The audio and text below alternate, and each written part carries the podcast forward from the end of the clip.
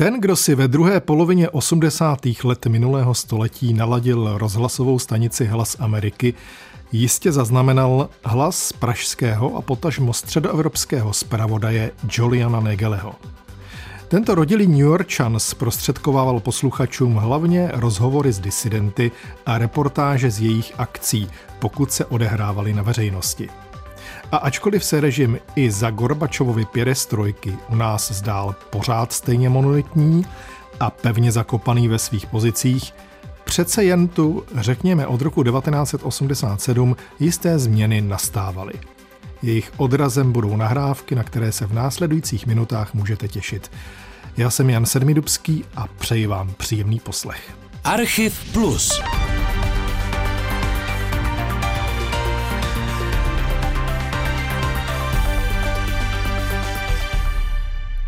Musím začít trochu osobně.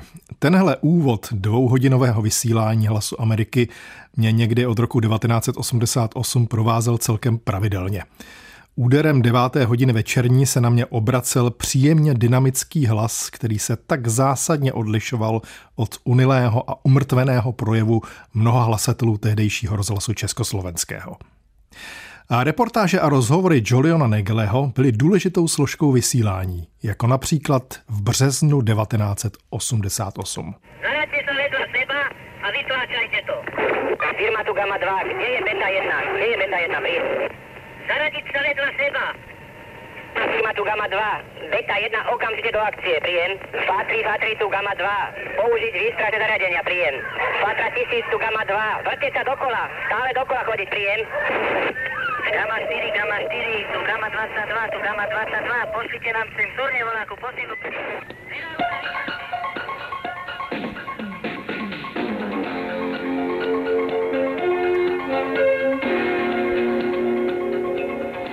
Československu koluje v těchto dnech ve formě samizdatu magnetofonová nahrávka výměny informací a pokynů mezi příslušníky bezpečnosti v době násilného zásahu proti účastníkům nedávné manifestace za náboženskou svobodu na Hvězdoslavově náměstí v Bratislavě. Nahrávku pořídil anonymní radioamatér. Náš dopisovatel Julian Negli nám poslal z redakce... Poslechnout si takřka v přímém přenosu poněkud dezorganizované bratislavské policajty při zásahu na takzvané svíčkové demonstraci 25. března 1988 bylo sice půvabné, ale informování o této události nebylo úplně typickým příspěvkem Juliana Negeleho. Častěji referoval o důležitých setkáních disentu, která se odehrála sice navzdory nepřízní režimu, ale v podstatě už veřejně.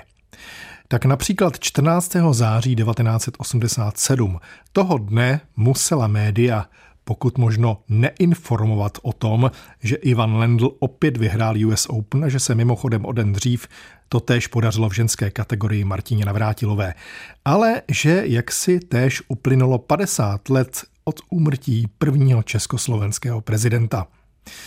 Samozřejmě se nikdo z oficiálních potentátů klánskému hrobu nedostavil. To museli obstarat zase disidenti.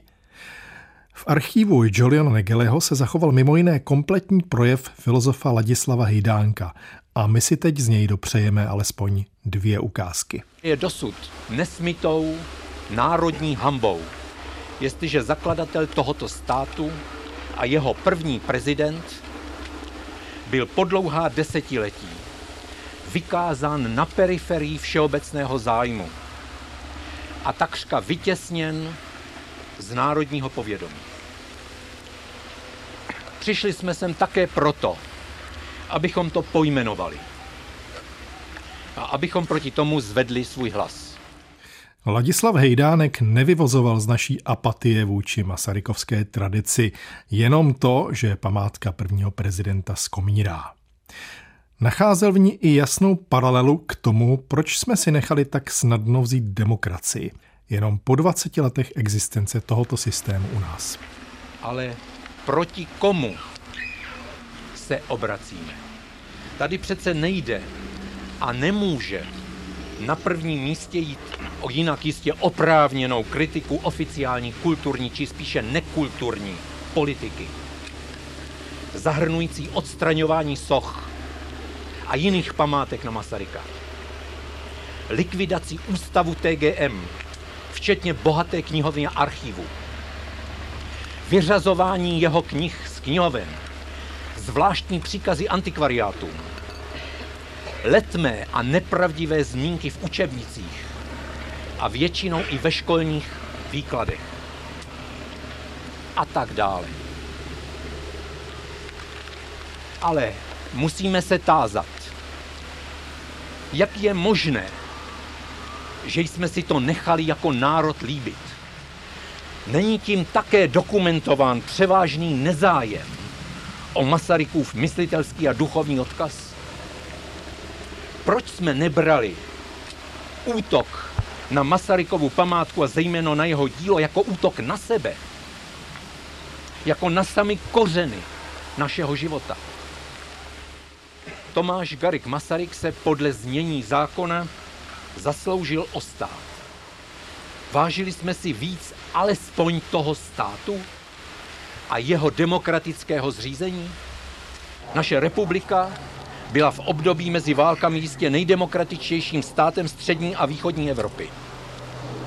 A jedním z nejdemokratičtějších v celé Evropě. Ale zatímco jiné národy se postavili agresi se zbraní v ruce, my jsme disciplinovaně demobilizovali. A pak v okupaci nechali bojovat jen několik ilegálních skupin. Když byl nepřítel, který nás zbavil svobody a samostatnosti, poražen, spíše jakousi setrvačností než opravdovým národním úsilím, se obnovilo něco ze samostatnosti svobody dřívější, kterou jsme v pravý čas dost nehájili. Ve chvíli nového ohrožení demokracie vyšlo s protestem do ulic jen několik stovek studentů. A národ pak musel prožít a přežít soudy a věznění, popravy a rehabilitace, reformní hnutí a téměř 20-letou reakci. A dnes se mnohým zdá, že už pomalu ztrácí i své národní povědomí. Now let me give you some spellings. Prague, P-R-A-G-U-E. Slovakia, S L O V A K I A. Milos, M I L O S. Jakes, J A K E S. Josef, J O Z E F. Lenart, L E N A R T.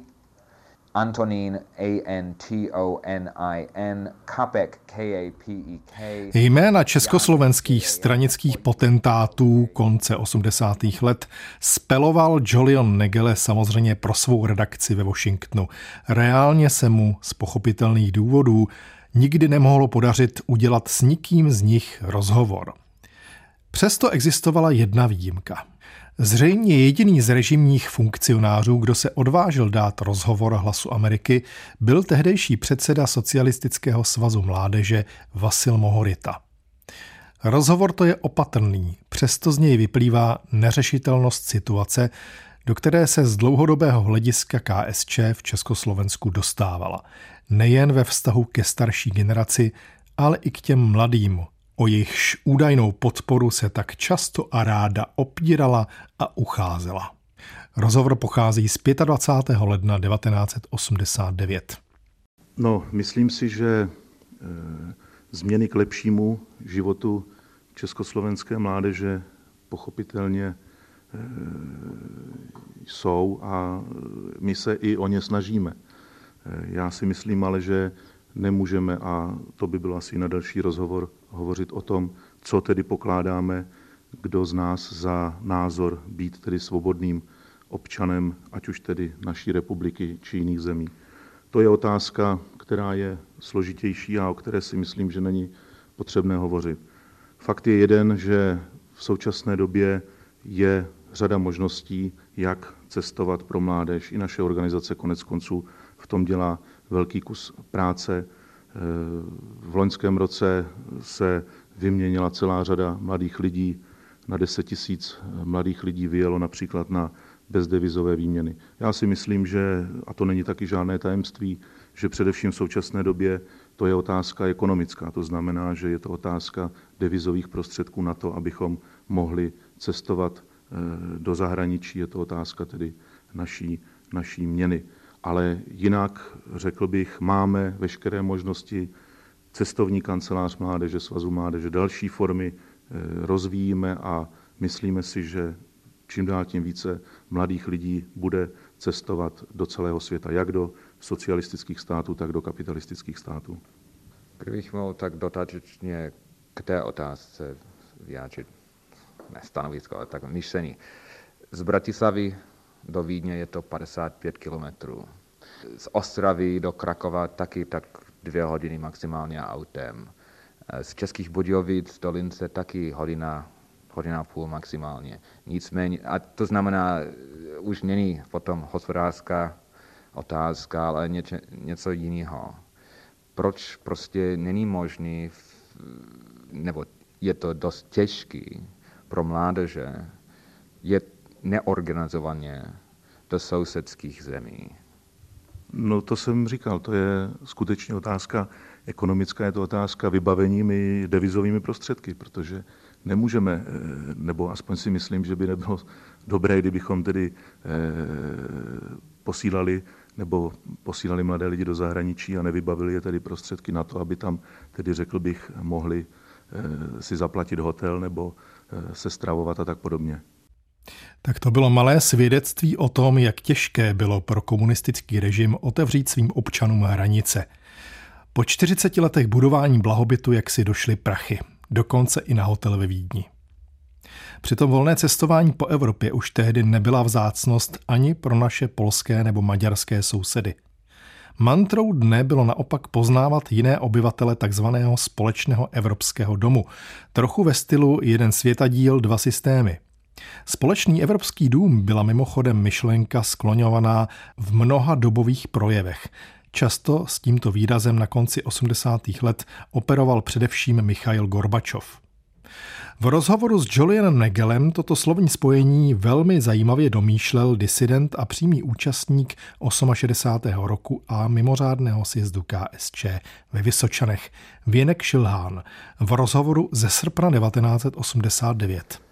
No osobně si myslím, že ten problém společného evropského domu je myšlenka velmi lákavá a velmi zajímavá. Myslím, že v celku je úplně správná, protože Evropa nejenom jako kontinent, ale Evropa jako obrovská eh, kultura, jako eh, velké hospodářství představuje, má všechny předpoklady k tomu, aby všechny národy a státy v ní žili jako ve společném domě. Ovšem chtěl bych říci tolik. Eh, svého času eh, jsem eh, pracoval taky jako domovník a chtěl bych říci, že ten společný dům to je složitá záležitost, to je záležitost vztahů mezi jednotlivými nájemníky, to je záležitost hospodářství, tam je spousta zařízení poměrně složitých, jsou tam elektroinstalace, vodoinstalace, kanalizace a tak dále a tak dále. A to chce, aby do společného domu, aby přicházeli již nájemníci, kteří jsou eh, pro eh, jaksi společné, hm, společný život připraveni. Nemohou do společného domu přicházet eh, se vším možným haraburdím, se všemi těmi svými návyky, které by mohly překážet společnému životu ve společném domě musí se také naučit společně hospodařit s tím složitým zařízením jednoho společného domu. Víte, ona vzniká vždycky otázka, kdo tedy bude ve společném domě platit pouze nájemné a kdo by se chtěl jaksi stát jenom takovým pánem toho společného domu kdo by tam měl být domovníkem, kdo by měl eh, dělat to či ono, které je zapotřebí eh, k takovému provozu společného domu. Myslím si, že eh, všichni, kteří prostě tuto otázku vyslovují, že si musí uvědomit, že sami se musí k tomu společnému domu a k společnému řešení všech problémů dokonale připravit.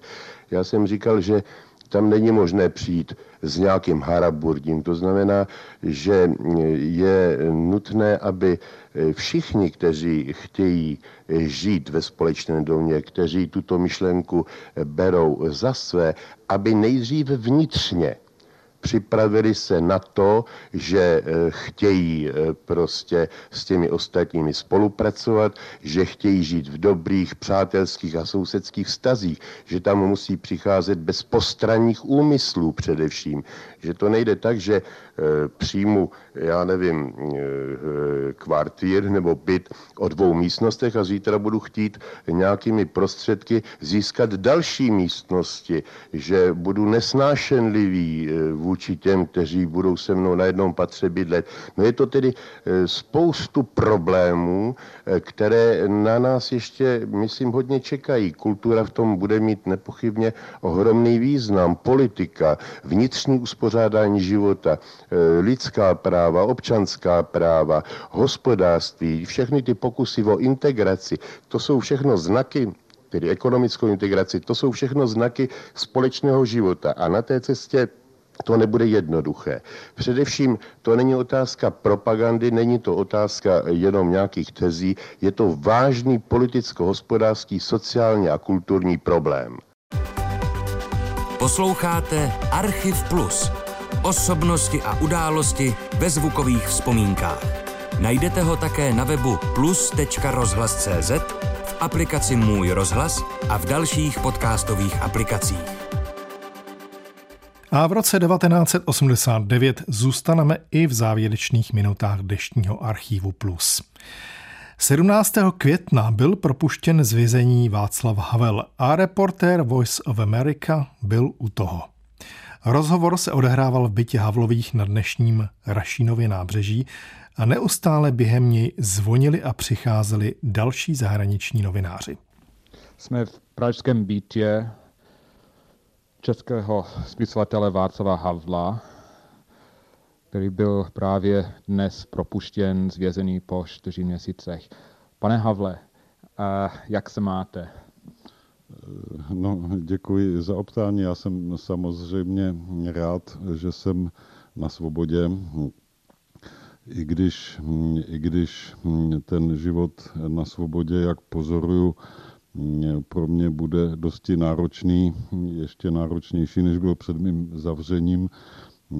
Tam v tom vězení jsem měl relativní klid, i když je to paradoxní oproti životu na svobodě. E, tím nechci říct, že bych komukoliv doporučoval, aby šel do vězení. Ale jsem samozřejmě rád, že jsem, že jsem venku. A co teď? Jaké máte plány nebo touhy? Jedna z takových vězeňských nemocí je, že si člověk plánuje, co bude všechno dělat, až bude na svobodě. A do nejmenších detailů má promyšleny eh, všechny své kroky. A pak přijde ven a zjistí, že život je úplně jiný, než jak si ho ve vězení naplánoval.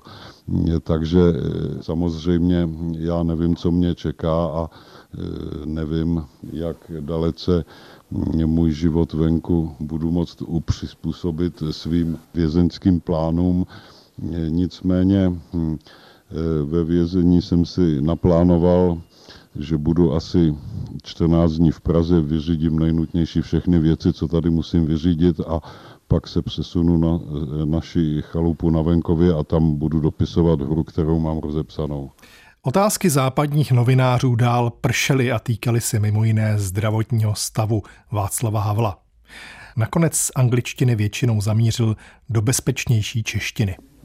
Yes, my health condition was good and I must tell that um, there is a big difference between my prison time 10 years ago and my contemporary prison time 10 years ago. I was um, jak se to řekne, byl jsem jako hm, nejpronásledovanější z pronásledovaných. A teď jsem byl prominentní vězeň, který se těšil, těšil sympatím vězeňské zprávy. Mohl byste ještě eh, jednou tu větu, ale eh, česky, srovnat, jak to bylo ve vězení teď a v 70. letech, v začátku 80. No, já bych především nerad, aby můj osobní způsob věznění byl nějakým měřítkem obecné situace. Nicméně, pakliže by můj způsob věznění měl být měřítkem obecné situace, pak musím říct, že ta situace se proměnila ohromně od té doby. Tak například na Pangráci já jsem byl hm, v izolaci, což je něco, hm, co by asi většina vězňů chápala jako zhoršení trestu, jako jeho nevýhodu. To znamená, že jsem zavřený v jedné cele, kde pracuji a trávím volný čas a spím a z té cely se nepohnu vůbec. Nicméně já jako klidu milovný člověk jsem toto uvítal, protože eh, takový ty věčný eh, nástupy a prověrky a eh, cvičení a tohle všechno to člověku zabírá strašně času a obtěžuje ho to. A tady na té celé jsem měl vlastně čas přemýšlet, číst, psát a prostě nebyl jsem vůbec žádným způsobem persekuován a napomínán a těšil jsem se opravdu takovému jakémusi výsadnímu, výsadnímu postavení, což na jedné straně bylo pro mě jaksi existenčně velice dobré a příjemné a výhodné. Na druhé straně to ve mně vyvolávalo trošičku takový pocit špatného svědomí k těm ostatním vězňům, protože jsem si říkal, proč já mám mít tyto všechny výhody, zvýšenou lékařskou péči a tak dále a tak dále. A proč ti ostatní nemohou mít ty výhody? A skoro na závěr ještě jedna úvaha Václava Havla o možnosti publikovat v Československu, tak jak mu údajně byla tlumočena. Například jsem četl, že předseda Svazu spisovatelů Válek hm, v literaturné gazetě řekl, že když pan Havel se přestane věnovat politické činnosti, že svaz spisovatelů udělá vše, co bude v jeho silách pro šíření Havlových e, děl. No, já uvažuji o tom, že panu Válkovi napíšu dopis, kde mu řeknu, že záleží na tom, co rozumí tím pojmem mm, věnovat se politické činnosti. Pakliže tím rozumí říkat pravdu, tak se nikdy nemohu nadít podpory svazu spisovatelů, protože celý život budu říkat pravdu. To, je, to chápu jako hm, e, podstatu svého poslání spisovatele. Pakliže ale tím rozumí hm, e, jakousi touhu po funkcích, po ministerských křeslech nebo něco podobného, pak se mě může okamžitě hm, věnovat svaz spisovatelů a okamžitě má díla prosazovat, protože tyto ambice věru nemám. Tak to byl Václav Havel v květnu 1989. Brzy ho měl čekat úplně jiný život. Dnešní Archiv Plus je u konce. Technicky na ně spolupracovala Jitka Procházková, dramaturgii měl David Hertl a ze studia se pro tentokrát loučí a za pozornost děkuje Jan Sedmidubský.